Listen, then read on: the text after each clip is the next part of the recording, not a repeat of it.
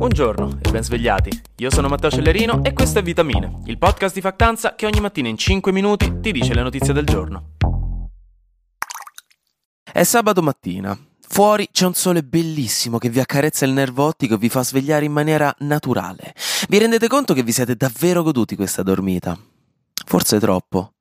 Forse troppo, che caspita, sono le 10, avete l'aereo alle 11, ieri sera siete usciti a bere con Marco e Lucia, quei due cretini, adesso avete la nausea, non vi ricordate nemmeno dove era l'appuntamento con i vostri amici, non c'è tempo per fare esattamente nulla. Aprite la valigia e iniziate a metterci dentro persino il collare del cane, l'unica cosa riuscite a pensare è magari questo può servire, anche perché dovete preparare la valigia per due settimane di un viaggio in autostop nel deserto messicano. Mettete dentro la valigia tutto quello che riuscite prima che sia tardi, poi non ci sarà più tempo. Ecco, questo è quello che mi piace immaginare stia succedendo al Consiglio dei Ministri ministri. che proprio ieri ha approvato una serie di decreti con più varietà di un programma TV italiano in prima serata degli anni 80 con Raffaella Carrà, in cui appunto ci hanno messo di tutto. Questo prima della pausa estiva, diciamo, visto che in realtà il Parlamento è già in vacanza e per quasi tutto se ne riparlerà poi a settembre. Però il governo ha per legge uno strumento interessante, il decreto legge, con cui può far entrare in vigore immediatamente tutta una serie di misure che poi entro 60 giorni dovranno essere approvate da una legge precisa del Parlamento. Si tratta di uno strumento che in realtà dovrebbe essere utilizzato con moderazione e infatti lo stesso Mattarella ha un po' criticato il suo eccessivo utilizzo, però tant'è. Questa serie di decreti, questo pacchetto in realtà di decreti che il governo ha approvato ieri sono stati definiti decreti omnibus, proprio perché dentro ci hanno messo qualsiasi cosa, però bisognava far approvare in tempo queste cose e in effetti c'è della roba molto interessante dentro che adesso vi racconto. Partiamo soft con quella che è la fine virtuale di uno dei periodi più brutti della nostra vita, la pandemia, visto che adesso è stato abrogato ufficialmente l'obbligo di passare 5 giorni in isolamento quando si prende il Covid e anche l'obbligo di stare accorti con le FFP2 se si è no, un contatto diretto con un positivo. Quindi questo possiamo toglierlo definitivamente dalla lista delle preoccupazioni.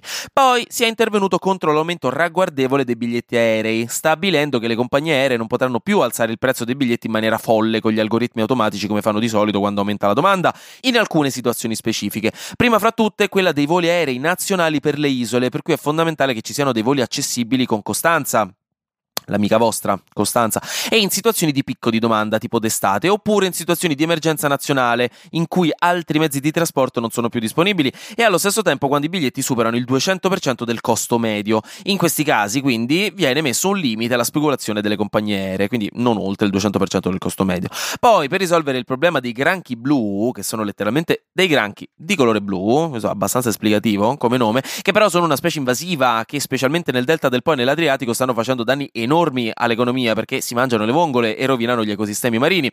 Dicevo, contro questi granchi blu il governo ha stanziato 2,9 milioni di euro a sostegno di quelle aziende che stanno provvedendo alla loro cattura e al loro smaltimento. Spero un giorno di assaggiarlo, onestamente, un granchio blu. Sono veramente curioso. Nella mia testa è tipo il gelato puffo, il gelato il cui sapore è il colore blu, nel senso, cioè il sapore è il colore blu. Non si è mai capito che sapore abbia il gelato gusto puffo. Secondo è proprio stessa cosa del granchio blu. Poi le due cose più importanti di tutte. Verranno finalmente aumentate le licenze dei taxi andando a toccare direttamente una questione annosa e che ha scatenato polemiche enormi negli scorsi mesi perché da anni che si dice che i taxi sono pochi, anche perché non si aumentano le licenze appunto da molti anni, quindi nei capoluoghi di regione, nelle città metropolitane e in quelle con aeroporti internazionali potranno essere emesse licenze in più fino al 20% del numero totale.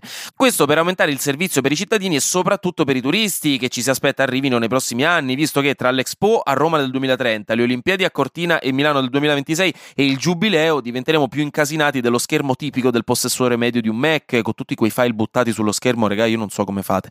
Mentre l'altra grande notizia inaspettata un po' per tutti, è stato l'annuncio di una nuova tassa del 40% sugli extra profitti delle banche. E in questo periodo stanno facendo affari d'oro, visto che i tassi di interesse si sono alzati e li hanno scaricati su di noi, per esempio con i mutui e con il prestito dei soldi. Ma non si sono alzati i tassi di interesse per i depositi bancari dei consumatori, cioè quei tassi di interesse che danno a voi per mettere i soldi sul vostro conto in banca. Quindi le banche stanno facendo grandi profitti extra in questo 2023 e il governo li tasserà al 40% per recuperare alcuni miliardi con cui sosterrà delle iniziative per insomma, aiuti ai mutui sulle prime case e la diminuzione delle tasse.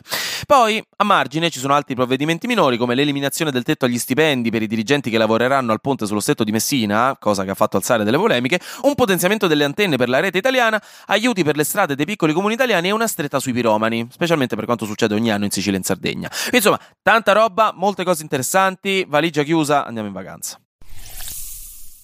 Parlando un po' invece di cosa succede fuori dal nostro giardinetto, in Corea del Sud in questi giorni era in corso il Jamboree, il raduno mondiale degli scout, quest'anno in Corea del Sud, appunto, vicino a Seoul, a cui stanno partecipando anche 1200 italiani. Ecco, tutto bello e carino, no? Se non fosse che centinaia di ragazzi nei giorni scorsi hanno avuto dei colpi di calore e anche di piccoli malori per il caldo assurdo che ha colpito la zona. E come se non bastasse, adesso invece sta arrivando una tempesta tropicale. Insomma, sti poveri ragazzini che volevano soltanto fare nodi e vendere biscotti porta a porta, non so bene cosa facciano gli scout, alla fine dovranno abbandonare l'evento, lo hanno fatto finire prima per evitare altri problemi. La Norvegia invece ha deciso di multare Meta per 98.500 euro al giorno. Al giorno. Per scorrettezze pesanti nella presa dei dati personali degli utenti, come la loro posizione fisica, visto che questa cosa va contro le leggi nazionali e forse anche le leggi europee. Dal 14 agosto partiranno le multe se Meta non risolve subito. Infine, la società di Zoom Zoom, quella delle flash, no scherzo, quella delle, delle video call a distanza, ha ordinato a tutti i suoi dipendenti di smetterla di stare in smart e tornare in ufficio, probabilmente perché stavano tutti usando Google Meets per fare le riunioni e quindi il CEO ha rosicato e niente, questa cosa ha fatto ridere un po' tutti i giornalisti che l'hanno dovuta scrivere. Flash News. Una seconda persona è morta per il virus West Nile in Italia ed è un anziano signore di Mantova. Una turista francese è stata denunciata per aver inciso un cuore sul muro della torre di Pisa, Cafona, ed è morto William Friedkin, il regista dell'esorcista.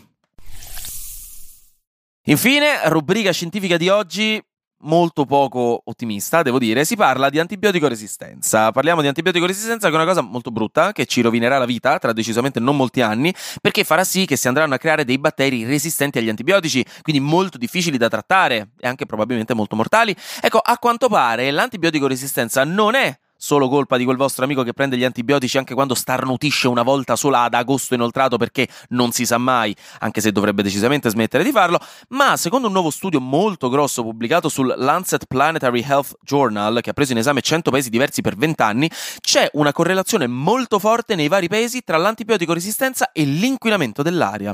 Non è stato studiato, ve lo dico subito, nello specifico la causa di questo collegamento, per ora si sa solo che c'è una correlazione, anche se ci sono evidenze che fanno pensare che sul particolato fine, cioè le microparticelle di zozzeria che ci finiscono nei polmoni, si anniderebbero facilmente batteri antibiotico resistenti e geni di resistenza agli antibiotici, però è la prima volta che uno studio così grosso testimonia proprio questa correlazione e diciamo che fondamentalmente non è una notizia buonissima. Bisogna risolvere il problema dell'inquinamento dell'aria come se non avessimo già il problema del cambiamento climatico. Oggi sorridete. Anche oggi grazie per aver ascoltato Vitamine. Noi ci sentiamo domani, perché sarà successo di sicuro qualcosa di nuovo e io avrò ancora qualcos'altro da dirvi. Buona giornata e buon martedì.